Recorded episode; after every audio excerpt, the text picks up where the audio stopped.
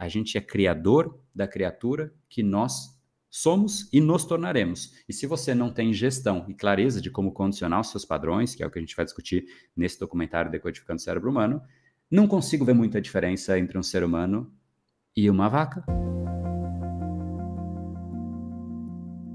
Seja muito bem-vindo ao Reprograme Seu Cérebro Cast, o podcast do método que mais mudou padrões cerebrais dos nossos alunos. Procrastinação, falta de foco, ansiedade, estresse essa é a ideia. Você pode listar o padrão e seguramente nós temos. São mais de 16 mil alunos e hoje começando um podcast num formato diferente. A ideia aqui é já contar um pouquinho das novidades, mas esse encontro que estamos tendo aqui neste exato momento é um encontro que vem na sequência da live diária que acontece todos os dias no Instagram às 7h37. Encerrada a live, eu venho para cá para fazer um aprofundamento da conversa, trazer ângulos diferentes e fazer um bate-papo um pouco mais descontraído para também, inclusive, trazer algumas perguntas que foram surgindo ali no bate-papo, no próprio Instagram e que, obviamente, por motivos óbvios, não dá para responder todas as perguntas, todas as mensagens que surgem ali naquele momento. Então, aqui é o momento para isso. Quem viu a live seguramente tem muito a ganhar de participar aqui. E quem não viu a live, vai saber o que está perdendo. Então, a ideia é que sejam realmente complementares, mas seja muito bem-vindo. Além disso, tudo que eu acabei de dizer, esse é um momento que é um marco para esse podcast. Desde 2016 no ar, já fomos o top número um do Brasil em todas as categorias em 2017 e desde então o podcast não sofreu grandes alterações porque a gente estava com muitas outras prioridades, treinamentos novos, alunos e muitas coisas acontecendo, mas o nosso olhar agora vai para o podcast também. Então, se prepare porque muitas novidades já começando hoje começam a aparecer aqui no nosso podcast. E desde 2016, portanto, agora com uma nova fase, a fase 2 do Reprograme Seu Cérebro Cast, o seu podcast que traz aqui o método que mais mudou padrões cerebrais dos nossos alunos. A gente está muito feliz de estar com essa nova fase, esse novo momento aqui desse podcast. Então, só para que você já saiba o que esperar, além dos nossos já tradicionais episódios semanais que continuam acontecendo, ainda teremos algumas mudanças ainda né, a serem avaliadas aí pela frente, né? Mas por enquanto seguimos com o nosso podcast semanal, que é relacionado ao assunto que é trazido no nosso vídeo no YouTube, mas agora também tem esses episódios diários relacionados às temporadas que vão acontecendo nas lives. Então, live hoje foi sobre padrões cerebrais, como condicionar o seu cérebro. E, obviamente, vamos aprofundar essa live aqui. Então, quero chamar o Luiz também para dizer o que, que ele achou da live, se foi, se foi bacana, se curtiu, se, enfim, o que, que ele achou aí, o que, que a gente pode falar hoje, né? Enfim, bem-vindo aí, Luiz. Salve, salve, Quer galera. Se apresentar? Valeu. Se apresenta o pessoal te conhecer, né? A gente vai mais informal aqui, viu, turma? Boa, boa pessoal do Movers já deve me conhecer, né? Eu tô por lá sempre, nossa comunidade, mas eu sou o Luiz, eu sou aqui do time do Brain Power. E é um prazer enorme bater esse papo aqui sobre os temas das lives e vai ser muito legal. Bora Boa. lá. Boa. Eu vi que apareceu uma mensagem que eu fui desmutado agora há pouco. Eu tô preocupado de eu ter ficado mutado até, até agora. Não, Será que, que isso aconteceu? Eu, eu tava te ouvindo. Beleza, Vamos descobrir depois. Então, isso é... isso é... um bom sinal, porque esse formato é novo, então a gente vai. A gente vai é. na, né, na, na no, no, modelo bate-papo aqui. Mas curtiu, da, curtiu a live então, Luiz? Cara, curti. É, os comentar... Pelos comentários deu para ver que a galera também já, já chegou na pegada. É, muita gente dizendo que está é, presa aos próprios padrões ali. E, e gente querendo sair, né? Mudar a vida. Então acho que vai render bastante coisa aí, esses assuntos para a galera.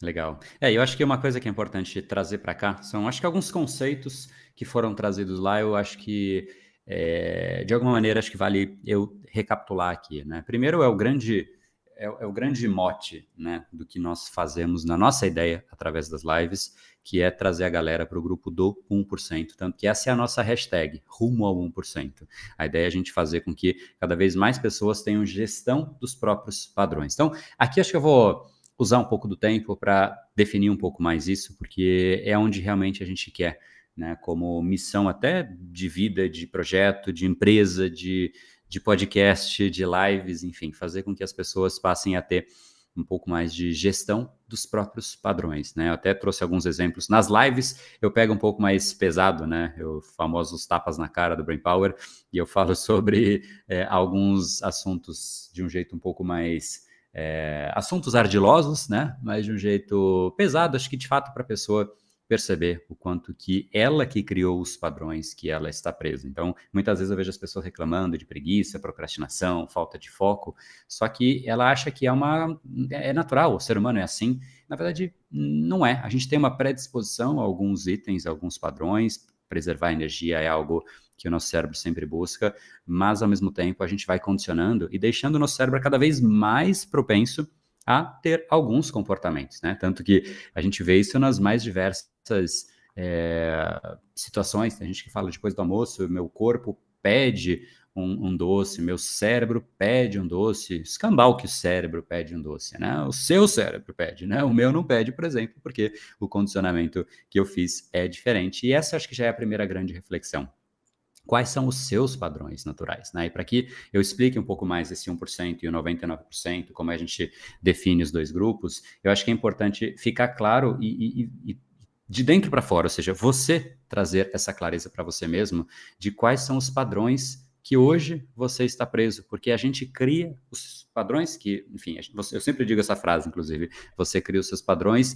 e os seus padrões criam você, né? E, e, e, a gente percebe a consequência dele, né? Uma frase que eu quis trazer lá no um ponto que eu sempre abordo nos bate-papos, não deu tempo na live, porque a live, por mais que hoje foi um pouco mais longa, né? É, ainda assim, não, obviamente, não dá para cobrir tudo relacionado a padrões cerebrais. Isso é per si já é um assunto que só no, no mestrado ali que, de neurociência que eu faço em Londres é, é um assunto de, de dois anos e materiais e leituras, dois, duas horas diárias de assunto, né, de, de, de temas que se correlacionam a isso. Então, o fato é, o nosso cérebro ele, ele vai é, criando esses padrões e a gente percebe a consequência, né? A, a, a frase que eu ia dizer é de, do Pequeno Príncipe, né? Que o essencial é invisível aos olhos. E a gente vê é, a consequência, mas a gente não consegue perceber por que, que a gente procrastina, por que, que a gente tem preguiça, por que, que a gente perde foco, por que, que a gente tem ansiedade, estresse, perde o controle emocional, desconta nas pessoas, não tem energia, a gente não sabe os porquês.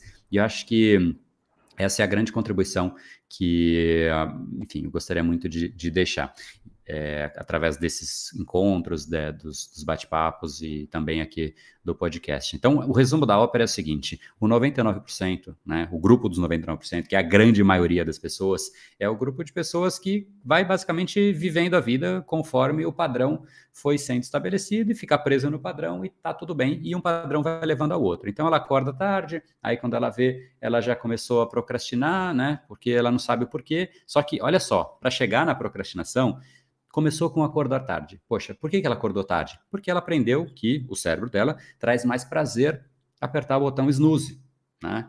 É, e traz mesmo, né? Ô, ô, Luiz, não traz mais prazer não acordar, né? Deixar para, né? tipo, deixar o botãozinho ali vencer. É sempre mais gostoso dar uma esticada na cama, não é? É, às vezes, né? Daquela, você olha o celular e você fala, pô, mais cinco minutinhos, né? É bom, você aperta então, o, é. o cochilo. Isso é o cérebro. O cérebro falando, poxa, tenho mais prazer em continuar aqui, é mais confortável. O que, que é prazer? É conforto, é mais quentinho, né? Levantar é uma mudança de, de padrão, né? uma mudança de, de, do que você vinha fazendo, até você realmente voltar para o dia ali. Né? Voltar não, né? Entrar no dia. Tem toda a adaptação, o corpo vai né, entrando. Aí fica difícil, né? Aí fica, aí fica difícil. Eu sei que o Luiz acorda cedo aí, mas né, não, é, não é todo mundo que, que criou esse padrão. É, total. Eu acho que a gente tá meio que a gente, né, entre aspas, mas a gente percebe que os padrões eles estão muito relacionados aos prazeres, né? Exato. Querendo ou não. E por que será que isso acontece? Porque sempre aos prazeres. Exato.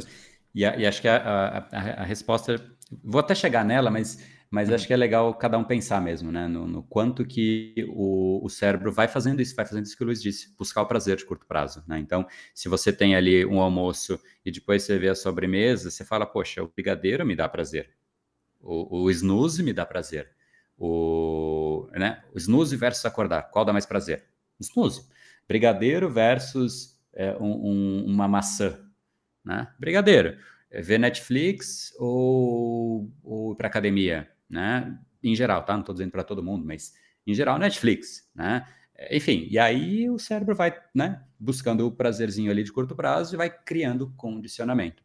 E aí volta para o ponto que eu estava, né? Então, às vezes, com esse simples acordar mais tarde, né, porque o prazer de curto prazo ali ganhou, aí a pessoa entra numa sequência de outros padrões que ela nem percebe a origem, mas foi ali, né? Então, poxa, ela acordou tarde, aí ela percebe que, poxa, está atrasada. Aí ela começa a fazer as coisas muito mais rápido. Então ela tem que comer qualquer coisa. Não dá tempo de sentar, cuidar dela mesma, fazer aquele, né, aquele café da manhã preparado com carinho. Jamais. Imagina, durante a semana não dá tempo disso. Aí ela pega qualquer coisa, sai, vai voando para a rua ali, né? E aí encontra o trânsito, já está né, é, acelerada, e aí o trânsito não, então ela já tem um outro conflito ali, emocionalmente ela se né? Ela se incomoda com isso, porque ela queria acelerar, tem alguém no caminho dela, ela começa a ficar estressada.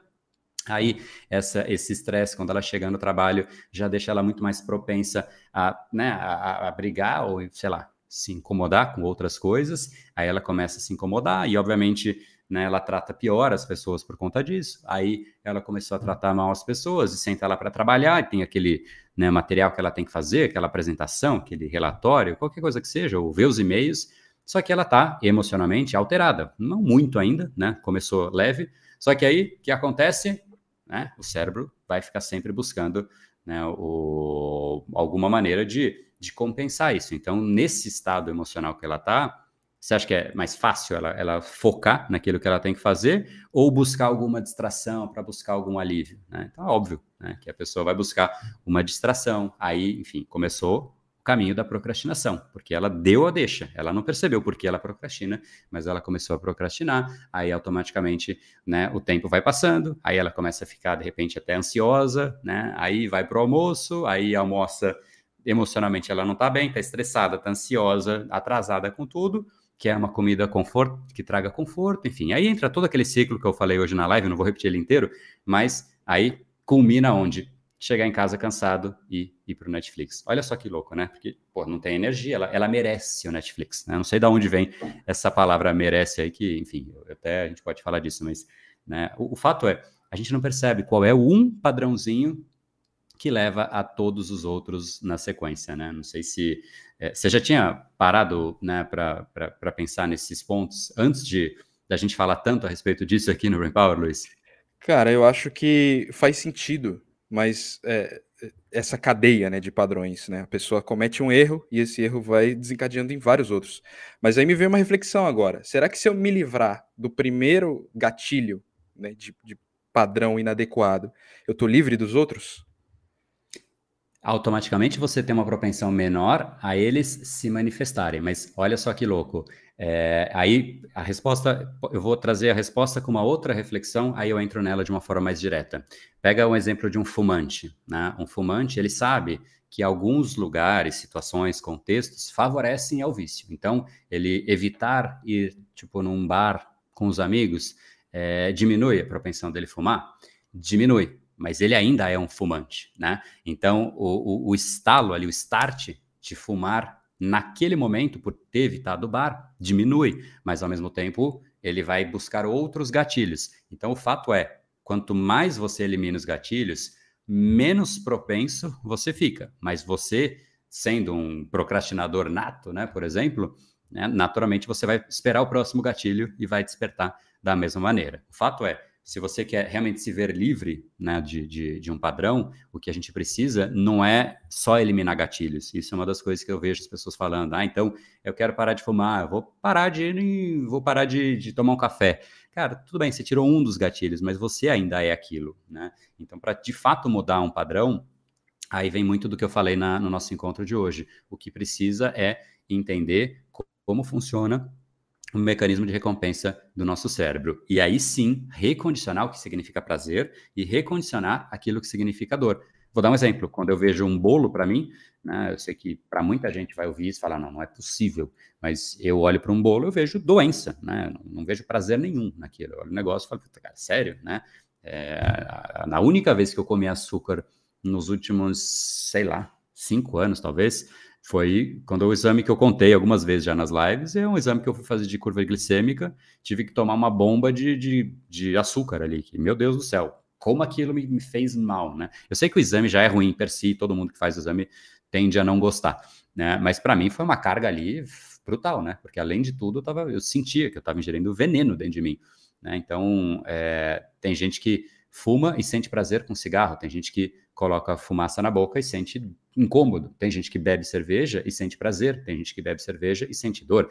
Tem gente que come alface e sente prazer, tem gente que come alface e sente dor. Então, qual é a diferença? É alface? É óbvio que não é alface, né? É óbvio que não é o cigarro, é o cérebro de quem tem diante dele uma alface, assim como é o cérebro de quem tem diante dele um despertador, ou um relatório que tem que fazer, ou uma academia, ou um Netflix. O problema não é o Netflix, o problema é o cérebro de quem sente prazer na vida exclusivamente através de um Netflix e prazeres de, né, de terceiros criados, e, enfim. Né? E aí é uma pessoa que não tem gestão dela mesma, até, né, como eu chamei hoje, de pessoas como vacas, né? Eu pego mais pesado ali no, na live, mas é, no fim é isso. Uma vaca, ela sente fome, ela vai lá e come. Ela vê que pode ter prazer ali no, né, com, com, uma vaquinha que, né, gerou uma, um, um, amor ali instantâneo. Ele vai lá, né, o senhor vácuo, né, tô brincando. Pode ter virado uma nova frase aí do, do Brain Power, que eu vi a galera até comentando. Chega de vida de vaca. Chega de vida de vaca. É. É, eu acabei de inventar uma palavra nova aqui, eu, eu vou usar. O vácuo. o vácuo e a vaca. É óbvio que não existe Boa. isso, né? O boi. Mas é, no fim é isso, né? A vaca sente prazer e vai e faz. De um ser humano é esperado que, para necessidade fisiológica, eu tô com sede, eu vou lá e bebo uma água, ok. Né? Mas, poxa, eu quero fazer um relatório, eu quero ir na academia e não vou. Espera, eu quero ir como que eu quero e eu não vou? Eu tenho livre-arbítrio, pelo menos deveria ter. E aí entra uma, um questionamento até que vale uma discussão filosófica, né? Será que temos de fato livre-arbítrio? Temos, mas desde que a gente saiba exercer e não ter gestão dos padrões que a gente tem, talvez seja um, um, um, um o maior impeditivo do caminho para o livre-arbítrio, né? Mas aí é uma discussão que realmente cabe diversos, diversas nuances aí. O que, que, você acha a respeito disso? Sei que o Luiz gosta de umas filosofias aí também. Então ah, eu gosto. Mas tem até medo de fazer a pergunta aqui, porque é, essa aí vai é longe. Melhor, melhor fazer um episódio só disso outro dia, senão a gente fica até. Mas, então, pelo que eu estou entendendo, tudo se trata de recondicionar os padrões, né? Não só necessariamente removê-los. É, o William Henrique 88 perguntou lá na live é, se tem alguma possibilidade do chato ficar divertido, como esse exemplo do relatório que você deu. Uhum. Cara, tem, e, e, tem o chato ficar divertido e o divertido ficar chato. E, e, um exercício que eu, inclusive, dei, e talvez eu até dê de novo, porque todas as lives eu trago uma atividade prática. Na temporada passada eu dei um exercício relacionado à live de foco, né? E, e um dos grandes, uma das grandes maneiras de tornar o divertido chato ou chato divertido, né? Eu vou, vou, vou usar o exemplo do, do, do, mesmo exercício. Então, o que, que, é, que, que é divertido para o nosso cérebro? Fazer um relatório ou ficar no Instagram? O que, que você acha aí, Luiz?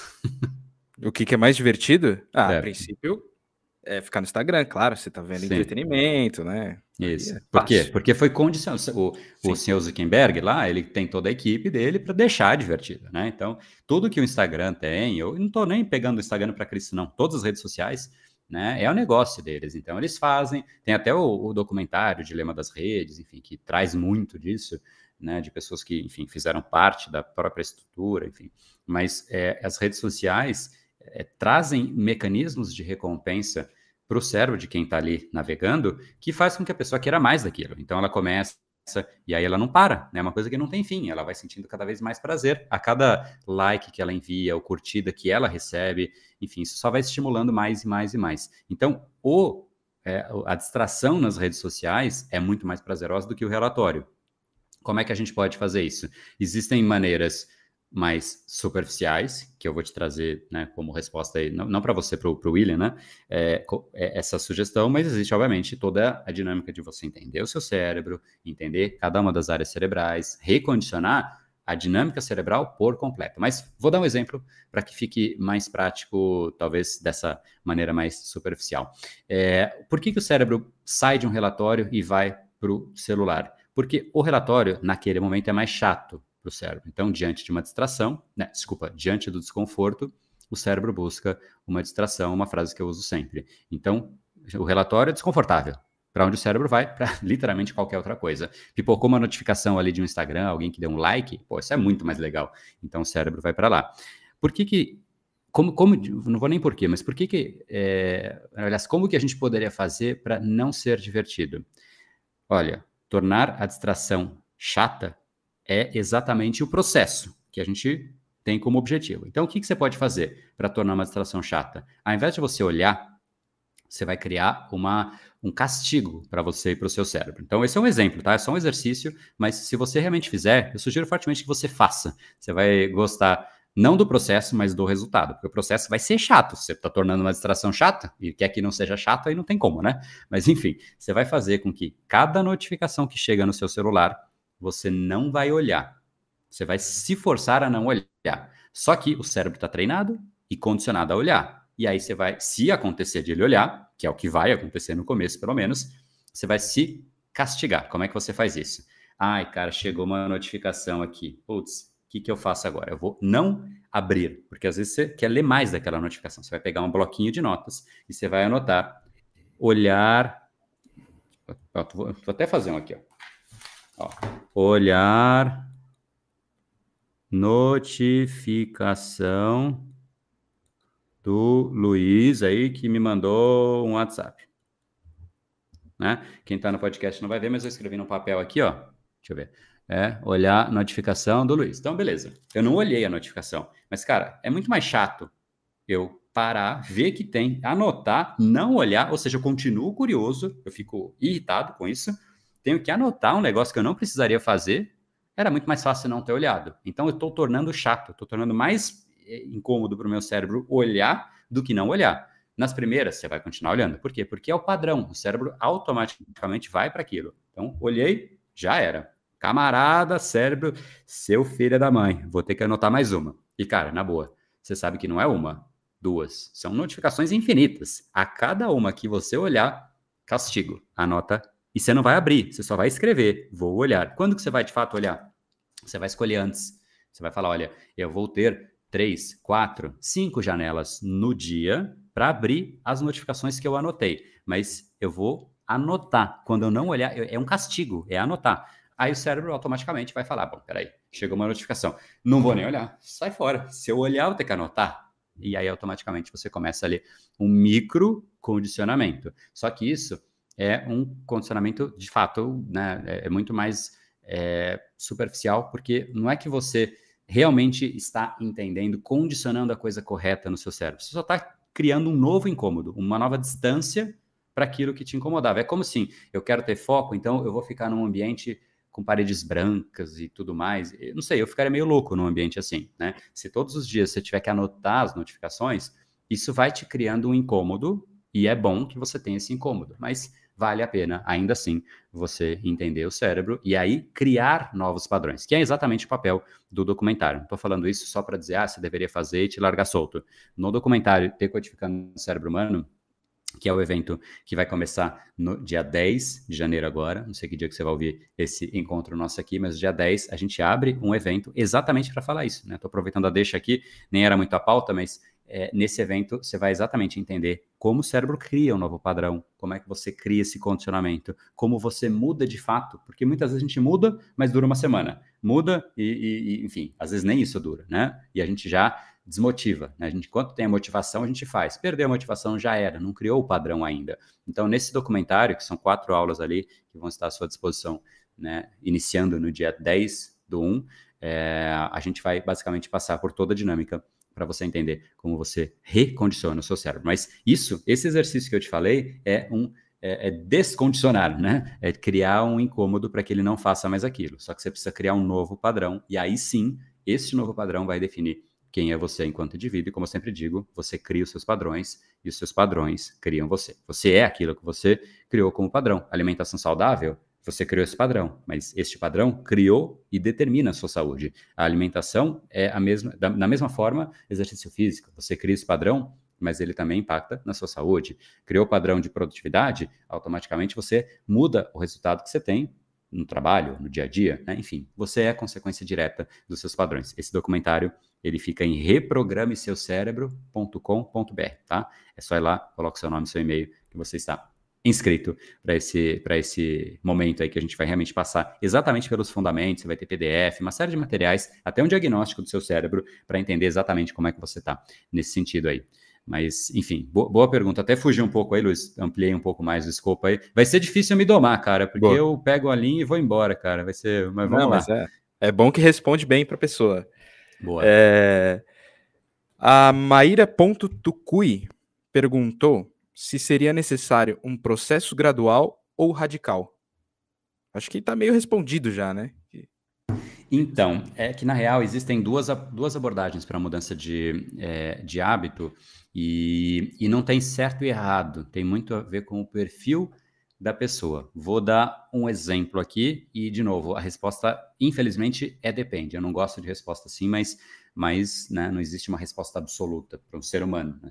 Cada um é um jeito, cada pessoa é de um jeito. Mas, por exemplo, se você quer é, ir começar a, sei lá, ir na academia todos os dias, né? Será que, poxa, eu começo é, de um jeito mais leve, só pô, fazendo exercício mais por cinco minutinhos, aí eu vou para um mais de 10, vou aumentando o peso, vou ganhando mais tração nessa dinâmica, ou eu já pego e meu, me jogo com tudo, né? Essa é uma das dúvidas. Mesma coisa, vou pegar um exemplo antes de responder, né? Exemplo de leitura, por exemplo. Poxa, será que eu começo todos os dias lendo um livro inteiro ou começo lendo uma página, aí eu vou para três, aí eu vou para um capítulo por dia, aí eu vou para talvez né, um pouco mais que isso por dia, a depender do tempo de cada indivíduo. E dizendo assim, fica óbvio que a mudança ela tem que vir de baixo para cima, porque para estas situações que eu trouxe aqui como exemplo vale isso, né? Mas ao mesmo tempo existem outros padrões que a mudança mais na marra pode ser também positiva, né? Que é uma mudança de você forçar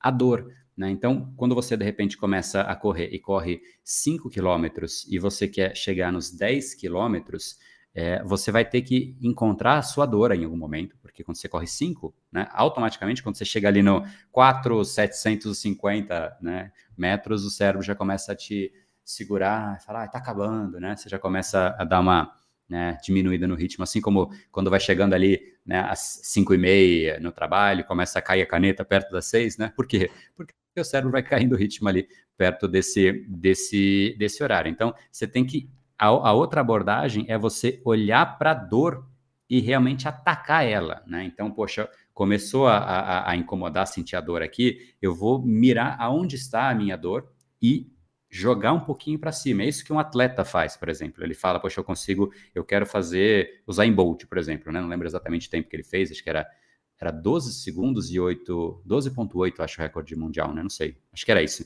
É, é, se, se, ele quer diminuir esse tempo, ele tem que mirar na dor dele no limite, né? Então, esse é um exemplo de você pegar a dor e ir acima. Só que pega a dor, uma pessoa que está começando aí na academia e fala, putz, está doendo, eu vou exagerar, né? Então, é, vai, vai muito do, de qual é o objetivo. Não faz sentido na academia, porque, obviamente, vai gerar lesão, vai prejudicar a saúde da pessoa mais do que beneficiar. Ela está lá pela saúde, mas está destruindo a saúde, né? Então depende muito de qual é o padrão e como é a pessoa. Quão preparada está a pessoa para aquilo. Se ela nunca fez aquilo na vida, é melhor que ela comece de forma gradual e vai mostrando para o cérebro dela uma nova realidade até que de fato o cérebro aprenda. E essa é a resposta, eu diria que, que talvez funcione para a maior parte das pessoas e para a maior parte das situações. Mas né? Existem situações e pessoas já um pouco mais, né, talvez preparadas, mais sólidas, mais é, o mundo da alta performance geralmente vai para o outro lado, mas você já não, ninguém começa na alta performance, né? Você começa crescendo, evoluindo e tal. Então o cérebro vai aprendendo a jogar o jogo da alta performance de baixo para cima. Então depende, mas 99% das vezes é de baixo para cima mesmo e aos poucos. Boa.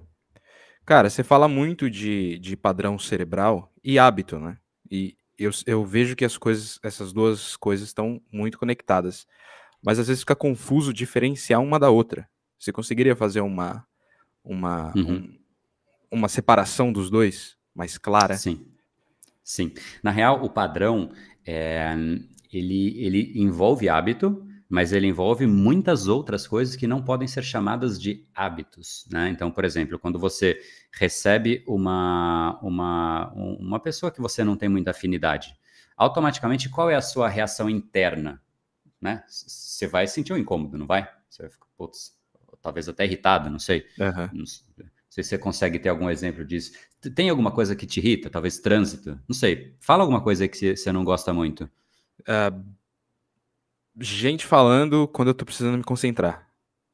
Aí, não sei se tá funciona vendo? esse exemplo. É. é. Dá para chamar de, poxa, o Luiz tem o hábito de Vou, vou, dizer que você se irrita, tá? Nem sei se é o caso, mas o Luiz tem o hábito de se irritar quando tem alguém falando e ele quer se concentrar. Isso não é um hábito, né? É. Isso é um padrão. Né? Uhum. Então, esse de fato é um exemplo de um padrão.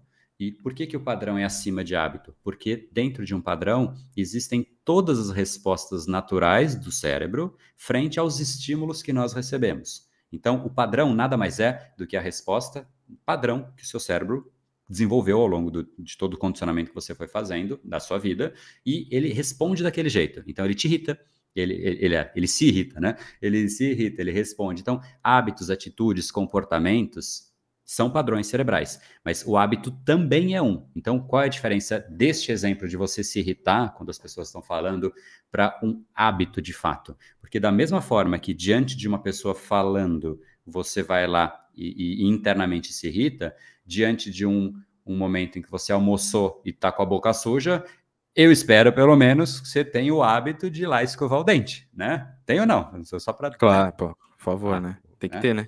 Aqui ele está dizendo que tem, né? Eu espero que. Pelo menos. É. então, então, no fim, essa é a diferença, né? Mas se a gente puder resumir o que é um padrão, é a resposta natural que o cérebro tem diante de estímulos que ele é, que ele recebe. Porque o cérebro nada mais é do que uma máquina de repetição de padrões. Sempre que alguém fala e você quer se concentrar, você se irrita.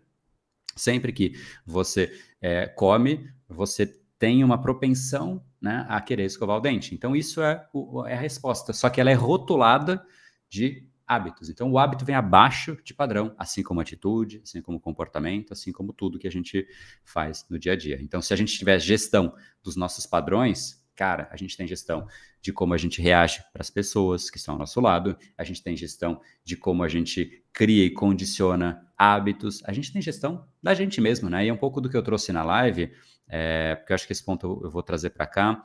É, nós somos de todas as espécies, pelo menos conhecidas, né, no universo, é, a, a única espécie que é não só criatura, mas criadora da própria criatura. Então, nós somos criaturas? total, né? Vai dizer que não, não tem como. A gente né, é um animal, né? Tudo bem, a gente não gosta de dizer isso, mas é o que é. Né? Nós somos criaturas, mas nós também somos criadores da criatura que nós nos tornaremos. Então, se você muda um padrão seu, pensa comigo, mudou a sua alimentação, mudou junto com isso a, a, a quantidade de exercícios que você faz, automaticamente mudou você. Daqui a seis meses você é diferente, né? Por quê? Porque você foi criador da criatura que você se tornou. E isso é algo que somente o ser humano consegue fazer. Uma vaca, como por isso que o exemplo da vaca, né? É, uma vaca não consegue fazer isso, de jeito nenhum. Ela pode desejar demais. Ah, não, eu tô aqui com uma barriguinha um pouco maior. Não, você não vê uma vaca falando isso, né? Ela simplesmente vê comida, come, né? É, você quer engordar uma vaca, você dá mais comida. Ela vai lá e come.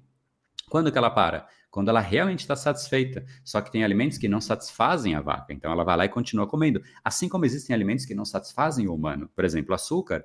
O indivíduo não para quando ele está satisfeito, ele para quando ele está enjoado. É, olha que louco, né? Então não vou nem entrar muito na esfera do açúcar, porque senão, meu Deus do céu, começa a já me irritar, enfim. Mas, né? É, aqui está o grande ponto. A gente é criador da criatura que nós somos e nos tornaremos. E se você não tem gestão e clareza de como condicionar os seus padrões, que é o que a gente vai discutir nesse documentário Decodificando o Cérebro Humano, não consigo ver muita diferença entre um ser humano e uma vaca, porque simplesmente sentiu prazer em acordar mais tarde, o despertador apertou, snoozezinho ali, sentiu prazer, a vaca vê a grama, come, sentiu prazer. E aí a gente fica simplesmente buscando prazeres de curto prazo por quê? Porque a gente condicionou nosso cérebro para isso, né? Então, acho que acho que vale aí como reflexão, né? Quão vaca você vem sendo aí nos últimos meses? Fica aí. Dorme, dorme com essa, pensa nessa daí e vamos que vamos. Boa, boa, boa. É, falando sobre tudo isso, eu acho que é, muita gente vai começar, vai, vai tentar se investigar, né? Para tentar identificar quais são esses padrões, hábitos, comportamentos e tudo mais. O Melo.henrique71 ele perguntou como identificar esses padrões negativos. Eu imagino que seja uma coisa muito pessoal, né? Porque, não sei, de repente a gente pode entrar em certos questionamentos do tipo: ah, mas será que isso que eu tô fazendo é errado mesmo? Será que eu. Muito né, legal. Né? Aí tem aqu aquela questão de: ah, eu mereço fazer isso tal. Mas como que eu faço para identificar uma coisa, um padrão que eu preciso mudar? Excelente. Eu acho que essa pergunta ela é uma das que mais, é, assim, eu considero um dos grandes pontos que eu martelo, assim, é, não existe certo e errado, né? não, não, existe isso. O, o, o, errado, e aí sim, é, se existe um é esse, né? É, é, o indivíduo querer algo e ele não fazer. Tipo, eu quero acordar cedo, mas eu não consigo. Eu quero comer de forma saudável, mas o brigadeiro me vence. Cara, é o que eu disse na live. Se um brigadeiro vence o seu cérebro, é porque o seu cérebro está meio fraco, né? Porque olha para um brigadeiro e olha para a força que ele deveria ter. Né? Então, aí é errado, quando o indivíduo quer algo e ele não consegue. Mas, poxa, eu, André, quero comer brigadeiro todo santo dia. Tá tudo bem, manda ver. Né? A consequência é tua também. Você, a gente escolhe o que planta, né? a gente não escolhe o que colhe, a gente escolhe o que planta. Mas tá tudo bem, cada um vai querer plantar e colher uma coisa diferente na vida. O que me incomoda, e realmente isso é no nível pessoal mesmo, assim, me incomoda, é uma pessoa com plena capacidade de ter gestão dela mesma, mas não conseguindo, e ela fica, ela se torna inimiga dela, né? ela quer fazer algo, mas não consegue, ela quer, começa e para, ela quer, mas só quer, né, e aí vira o que eu chamei de ser humano que eu acho bonitinho, né, um adulto dotado de todo o cérebro que a gente tem, simplesmente desejando um monte de coisa, mas nenhum padrão que sustente o desejo. E aí, a frase que eu trouxe na live também, que um desejo sem um padrão é o caminho mais curto para a frustração. Né? Então, acho que esse é o errado. Né? Mas, assim, comer brigadeiro é errado? Não. Ver Netflix é errado? Não. Tem errado, cara. Tem errado é você não querer ir fazer. Né? Ou você saber que você tinha que fazer mais é, e, e, não conseguir. Tipo, eu sei que eu deveria estudar mais, eu sei que, poxa, eu tô, eu tô num nível de vida que eu preciso de mais de mim, eu preciso de mais energia, mais disposição, mais vitalidade, mais, mais, né? Mas eu não consigo.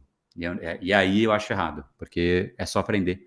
Né? Eu sempre tenho uma frase que eu ouço muito aí pela internet, que as pessoas falam por aí, né? Eu assim, se eu não tenho algo, é porque eu não sei como ter. Porque se eu soubesse, eu já teria, né? É igual, quero fazer um bolo, né? Pô, eu quero ter um bolo. É só, eu sei onde tem. Pô, beleza, eu vou lá, pego. Sei fazer? Faço, né? Mas se eu não sei, eu não vou ter nunca, né? Então, a gente, a primeira coisa para quebrar essa resposta né, em uma, uma, um plano de ação é realmente, primeiro, ter consciência daquilo que você quer como indivíduo, pô, é que eu quero daqui a 5, 10, 15 anos na minha vida. E aí vir para trás e falar, poxa, ah, eu quero um corpo saudável. Faz sentido o que você vem fazendo no quesito alimentação para você ter esse corpo saudável? Não. Aí sim é um erro. Mas não é um erro porque eu disse, é um erro porque não combina com o que o Melo quer para daqui a 5, 10, 15 anos na vida dele. Aí é erro. Então ele que está errando, porque a expectativa dele é outra. Então agir contra nossos melhores interesses, isso não diria nem só que é um erro, né? É beira, beira insensatez. É. Então, nesse período do ano, é quando todo mundo começa a fazer suas autoanálises, né?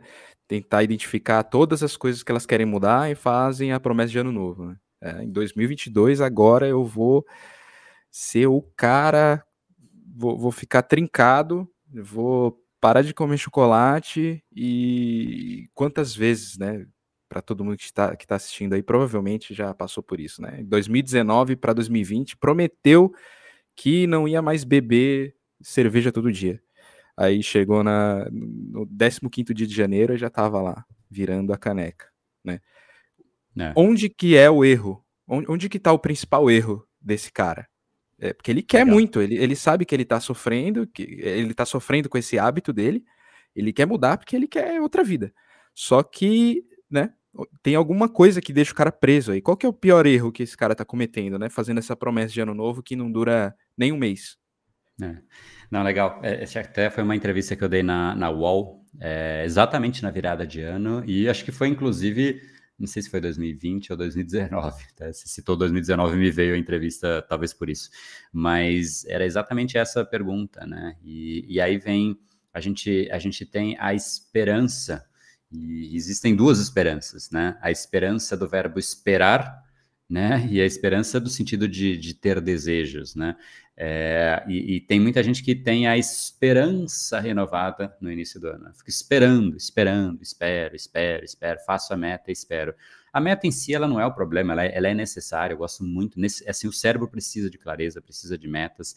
É uma frase que não consigo não dizer quando eu falo sobre metas, porque acho que resume muito bem a importância dela é uma frase de David Allen, né? A importância de uma meta não é o futuro que ela descreve, mas a mudança no presente que ela acarreta. Então, a meta, ela, ela gera uma mudança. A gente, é, a motivação, ela vem muito ligada a esse momento, né? Porra, vou decidir que agora minha barriga vai ficar trincada. Você sente um desejo de, de que isso aconteça, né? Então, gera uma esperança que precisa ser desta positiva. Então, a, a, quando você toma uma decisão, você precisa automaticamente de alguns passos. A primeira coisa é a meta, beleza, a clareza. Está com isso já feito? Aí você precisa fazer uma avaliação de se você tem a competência, conhecimento para tal. Né? Poxa, ah, eu sei como fazer isso. Então, ação. Né? Então, se você quer tal coisa, sei como fazer, meu, vai fazer. Quero tal coisa, não sei como fazer, Aí eu vou aprender para aí sim fazer. Porque é isso que em geral as pessoas pulam, elas não têm tempo para aprender sobre nada, né? Ah, não, cara, eu não vou, eu não, eu quero aprender inglês, mas eu não quero aprender sobre o meu cérebro. Poxa, se você não aprende sobre o seu cérebro, você não vai conseguir sequer focar no estudo do inglês. Você vai começar ali, vai ficar desanimado, desmotivado e vai para onde? Para Netflix. Por quê? Porque eu mereço Netflix. Né? Então, as pessoas associam, é, e aqui eu acho que a grande crítica que eu tenho, até você trouxe a palavra merecimento, a grande crítica que eu tenho sobre merecimento é que a pessoa ela, ela associa merecimento a sofrimento. Eu sofri, logo eu mereço algo bom. Então, se tornam vítimas, né? Porque toda vez que eu sofro, eu mereço algo bom, isso é o maior fortalecedor de, e criador de vítimas do universo. Poxa, toda vez que meu dia foi péssimo, sofri, me maltrataram, alimentei, me alimentei mal pra caramba, então eu mereço. Mereço o quê? Como assim mereço? O que é merecer? Merecer é eu fiz algo muito bom, eu fiz algo além do que eu esperava, aí que eu mereço. Você merece um troféu porque você foi acima da média dos outros. Você merece uma medalha porque você foi acima da média dos outros. Você merece reconhecer o seu filho quando ele vai acima, quando ele faz algo além do esperado. E a gente faz o inverso. Quando a gente faz algo abaixo do esperado, ou quando a gente é colocado para baixo, a gente se coloca numa posição de que a gente merece. E eu não consigo conceber essa palavra nesse contexto. Né? Então, eu acho que o grande erro, e aí te responder de uma forma um pouco mais prática, é, ele compõe, ele é composto por duas vertentes. Primeiro é ter uma reflexão se realmente a gente está associando o merecimento no lugar certo, porque quando a gente coloca no lugar errado, a gente condiciona o nosso cérebro a querer mais daquilo. Sempre que a gente dá um prêmio, o cérebro quer mais daquilo, né? Então, é, é, é uma escolha de condicionamento que a gente tem que ser muito vigilante. Como a gente recompensa o nosso cérebro? Se é por esforço ou se é por sofrimento, né? Ah, sou vítima, então mereço. Será? É, e o segundo ponto é realmente aprender. A gente fica buscando atalhos de de resultado, mas não existe atalho de resultado, existe atalho de processo. E qual é o atalho de processo? Ah, aprender com quem fez, aprender com quem vive aquilo, né? E não só com quem disse. E essa é a minha crítica. Já tô cheio das críticas, né? Vou parar. Essa é a última, né? Dos professores de terninho, né? Que é o cara que ensina, mas claramente você vê para, olha para ele e você fala, puta, eu não vejo ele materializando o que ele ensina. É igual alguém que quer ensinar violão, mas o cara não toca violão, né? Não dá. É, pô, você, você colocaria um filho ou você mesmo numa escola, um cara que ensina violão, mas ele não toca? Ah, mas ele sabe toda a teoria. Pô, né? Fica esquisito. Então, é realmente aprender, mas aprender com quem faz, quem vive aquilo, quem transpira aquilo que você quer aprender. Aí, aí de fato, né, o, o jogo, o jogo acho que está bem mais trilhado, bem desenhado. Então, desejo, aprender e ação. Né? Não tem como desejar e querer agir sem ação, né? é, querer agir sem aprender. Né? E se você já sabe, aí é só desejo e ação. Mas, em geral, a gente não tem aquilo porque a gente ainda não sabe. Então, desejo, aprender e ação. Para mim, esse tripézinho aí é para tudo que a gente quer fazer, né? Que inclusive você pega consultoria, já, já ia fechar, mas consultoria nas grandes empresas, tudo é isso, é o plan, do, check, act, né? É o planejar, agir, né? É plan, do, check, é conferir e agir de novo, né? Então, você retroalimenta, né? Se você não, não sabe algo, aprende, avalia e faz mais uma vez o processo. Né? Não tem muito mistério, mas o fato é aprender. E se você não sabe como seu cérebro funciona, aí realmente né, fica essas doideiras que a gente vê por aí, pessoas procrastinando, largadas por aí no sofá, Netflix, se alimentando mal, enfim, presas a elas mesmas, né, em última é. instância. Mas boa pergunta aí. E as pessoas ficam fazendo é, que experimentos, né, com elas próprias, achando que elas vão conseguir. Ah, eu não consegui assim, eu vou tentar de outro jeito. Aí vou tentar de outro, e, e cada vez se desmotivando, né? Se desmotivando não. cada vez mais, né? Porque toda vez ela tenta mudar o mesmo padrão é, do jeito dela, né? Que ela acha que dessa vez vai dar certo e fracassa todas as vezes, né? Né? E aí começa a buscar os aplicativos, né? É, as respostas mágicas, a pílula é. instantânea. Ah, eu quero um aplicativo que me dê foco, né? Eu quero um aplicativo que, pô, não tem aplicativo. Né? É. Enquanto o seu cérebro estiver buscando prazer no, na distração, você pode ter quantos aplicativos você quiser. Não, não é o aplicativo que, que vai te trazer foco, não é o aplicativo que vai te trazer disciplina, não é o aplicativo que vai te trazer perseverança, não é o aplicativo que vai te trazer energia, disposição, vitalidade Assim como as pessoas que, seguramente, todo mundo conhece alguém que você fala, cara, como esse cara consegue, acorda cedo, faz exercício, trabalha, tá com disposição, quer sair à noite, curtir, tá com os amigos, e eu não consigo sair da minha cadeira aqui, sofá do Netflix, né? Enfim, então, aí, aí de fato é uma escolha, né? A gente, a gente olha a consequência, mas para fechar, eu vou fechar o loop com a frase que eu abri. O essencial é invisível aos olhos, né? A gente vê a consequência, mas a gente não vê o que é o essencial, tá invisível. O padrão, ele não é visível, a gente vê a consequência dele. E a pessoa fica tentando resolver na, na, na consequência e não na origem, e não na causa, que é o padrão. Por isso que eu sempre digo também que nós criamos os nossos padrões, mas eles que nos criam. Uhum. Total. Boa. E esse, esse, esse fato de você ter que mudar esse pensamento vitimista, entre aspas, né, de que você merece porque você tá apanhando, né? Isso é um, isso vira, isso é, é, é um game changer assim, né? Para é, sem isso você não consegue, né? Fazer nada. Não. É, é assim, porque você ensina o cérebro, o cérebro ele aprende, né? Ele é uma isso máquina é um padrão. Também. Isso é um padrão também, você acha, de total, de você se sentir vítima. Total. Então. Uhum. Total. Isso, total. isso me lembrou, isso me lembrou o caso das Olimpíadas. Não sei se você acompanhou a última aí, é, tinha uma, uma ginasta, eu acho, que ela ela perdeu. Ela era tipo a promessa, assim. Era tipo a Daiane dos Santos americana. E aí ela perdeu, não sei se ficou em segundo ou terceiro, assim. Era, era todo mundo achava que era ouro. Tal. E aí ela fez um tweet lá falando: ai, ah, gente, tô, é, eu, eu, perdi e, e tô sofrendo. É, alguma coisa assim, sabe? Deu uma, uma choradinha e assim, explodiu isso de tipo, nossa, parabéns, você é, você é a verdadeira campeã. Então, meio que, tá até meio cultural isso, né? De você dar a vitória para quem perdeu, sendo que a pessoa que ganhou o ouro nem foi lembrada. A pessoa que ralou é. e conseguiu, né? Então. É, eu, eu, eu, confesso que eu não vi esse caso, mas assim, primeiro que só começar do começo, né? É, a pessoa que chega em segundo na Olimpíada não, não trato como uma derrotada na vida, pelo amor é, de Deus, né? Só para também né, não falar que segundo lugar do. Pô, Olimpíada já só chegar já é um mérito, é, né? Acho que. Sim. Mas, enfim, tirando isso de lado, existe um, uma cultura muito forte de, de, de, de, vitimismo mesmo. Por quê? Porque é meio louco isso, mas quando a gente vê uma pessoa que está meio triste e chorando, a gente, a gente tem algo chamado empatia, né? Isso é do ser humano. Então, é, muitas vezes, quando a gente chora, fica triste e tal, os outros se aproximam. E aí, o ser humano, o cérebro, ele percebe que para é, toda vez que ele fica assim, alguém vai lá e dá o conforto.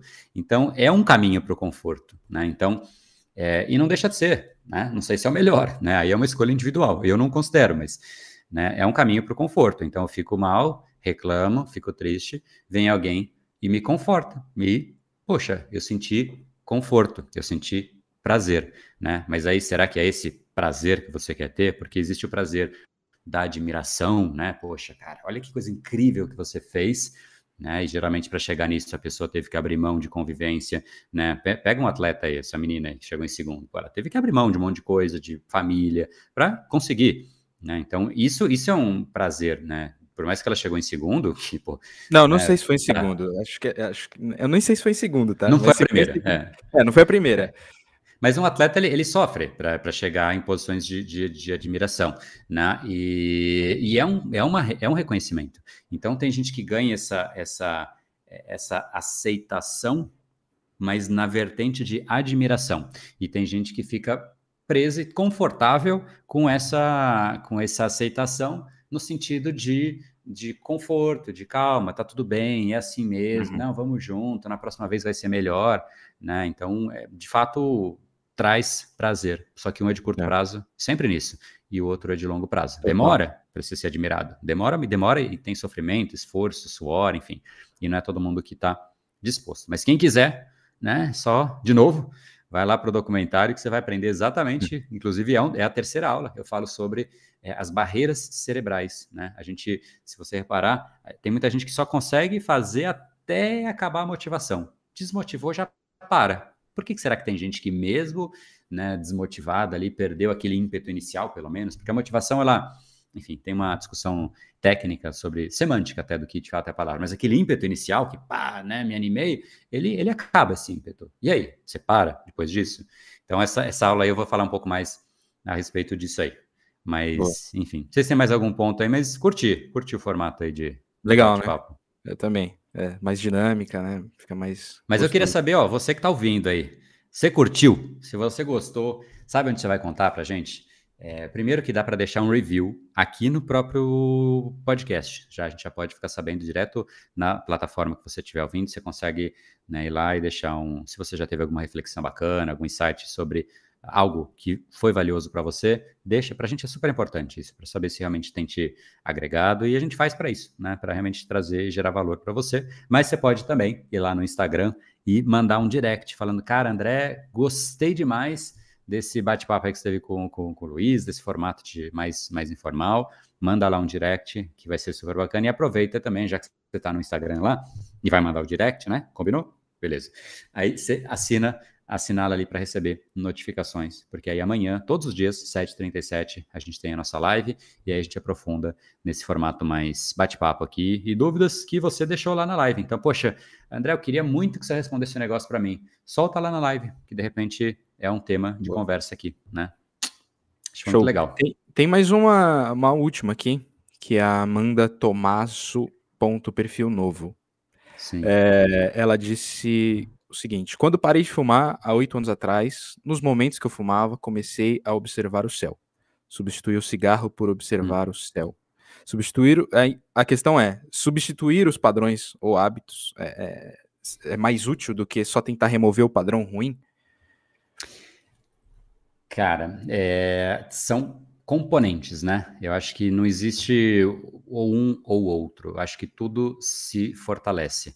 Né? Então, se você tirou o cigarro, mas achou um novo prazer, é uma só vai ajudar, não, de maneira nenhuma isso, isso vai prejudicar. Só que não, não sei se cigarro é um bom exemplo, porque é, é um pouco mais complexo, né? É um vício, e vício não é uma coisa tão simples. Se falar, se for dito de uma forma simples, é, pode ser até leviano, né? Então, o fato é, eu já é ouvi, eu já ouvi bastante isso, né? Tipo, é, para melhor jeito de substituir um vício é achando outro vício um vício bom. É, não, de fato isso ajuda. De é. fato isso ajuda, mas você precisa tirar, porque vício envolve toda uma parte bioquímica mesmo. O organismo está habituado àquilo, né? Tanto que se você tira o cigarro de um fumante, existem consequências, né? Às vezes de simples, como uma mera dor de cabeça, às vezes a pessoa pode ter, sei lá, tremedeira. O corpo reage, cada corpo reage de um jeito e, e enfim, né? Então precisa ser acompanhado esse tipo de coisa. Então por isso que eu não gosto de de dar respostas assim então né, troca o cigarro por olhar para o céu que vai funcionar, porque, poxa, se eu dissesse algo parecido com isso, né, não, não, não seria nem nada muito crível, né? Mas o fato é, vai ajudar? Vai. Quanto mais você conseguir buscar novas fontes de prazer, o cérebro ele busca. Nós somos seres hedonistas, né? Edo é uma palavra do grego que é prazer. Nós buscamos prazer. Então, aquilo que nos confere prazer, a gente busca. Aquilo que nos confere prazer, a gente quer repetir. Isso leva ao aprendizado. Teoria behaviorista, né? Exatamente essa da neuropsicologia é fazer com que é, você adicione prazer àquilo que você quer aprender, porque isso vai condicionando o seu cérebro e conforme você vai condicionando, automaticamente você vai aprendendo, né? Então, trazer prazer para sua vida, só para né, deixar uma, uma, uma resposta, pelo menos, que pode agregar para esse processo, tanto da Amanda como para outras pessoas, sempre que você identificar algo que te traz, te traz prazer, uma coisa que eu gosto muito de fazer é anotar, né? Eu anoto, eu anoto é, coisas que me conferem prazer. Então, exemplos que eu sempre dou, né? Olhar na janela, curtir um pôr do sol, curtir um passarinho, olhar para uma planta que eu acho diferente, pô, surgir uma flor nova, eu olho, enfim. Isso me confere prazer. E tá aí à nossa disposição. Então, no caso da Amanda, é olhar para o céu. Show, né? É, para você pode ser, sei lá, tomar um cafezinho, pode ser mandar uma mensagem para alguém que você gosta, ligar para alguém.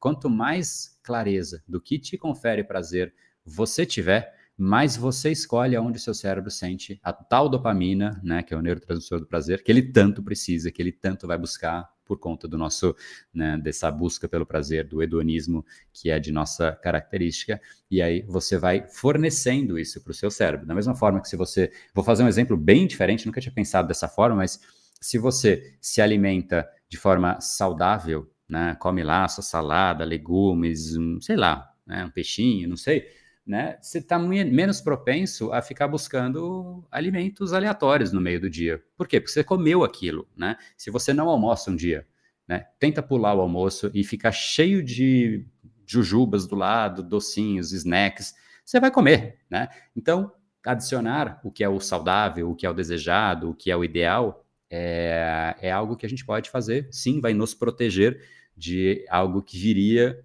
na ausência do saudável, do adequado, do ideal e tudo mais. Mas não sozinho ele vai resolver um vício, por exemplo. Né? Mas sim, é positivo. Então, resumo da ópera, faz uma listinha do que te dá prazer e tenha clareza disso e vai jogando pitadinhas, né? Sempre como recompensa, depois de merecer, mas merecer no sentido correto da palavra e não, ah, meu dia foi uma porcaria, logo eu mereço, né? Você não merece nada, você merece trabalhar para que não seja porcaria o seu próximo dia, não se confortar com isso, né? Enfim, mas acho que foi muito Boa. bacana aí.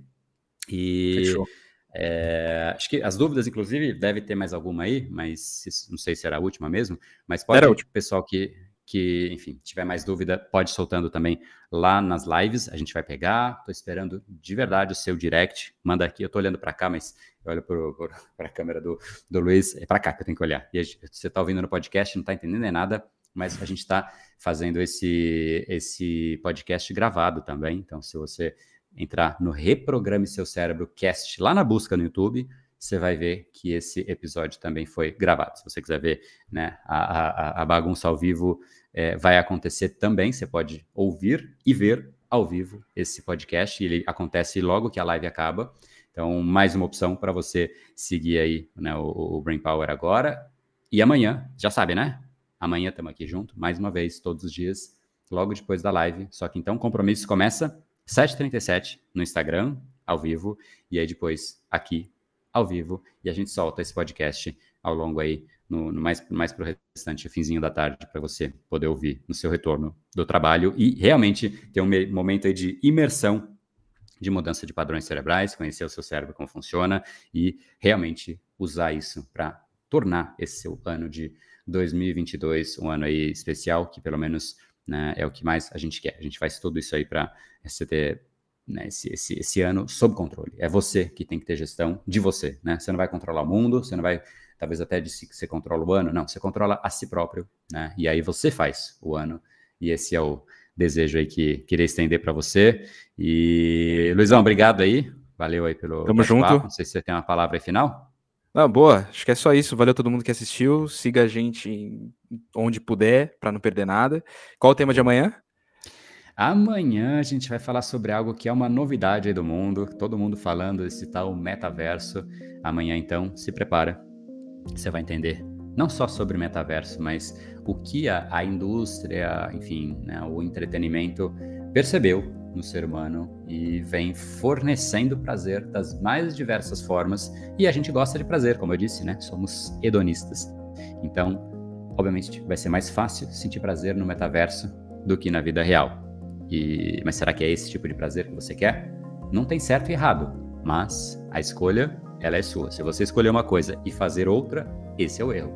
Mas se você nem sabe o que está acontecendo e deixa com que as redes sociais ou os metaversos escolham por você, aí eu acho que não está entre o certo e o errado, né? Tá entre, né, talvez, a ignorância, né? Com o peso que tem essa palavra, mas é isso, ignorância é desconhecimento, né? Então esse desconhecimento não vai te ajudar, pelo menos a escolher para qual lado você vai e que tipo de condicionamento você quer para o seu cérebro. Então, deixa um grande abraço, a gente se encontra aí amanhã aqui no nosso podcast mais uma vez. Tamo junto. No brain, no game. Valeu, galera. Abração aí.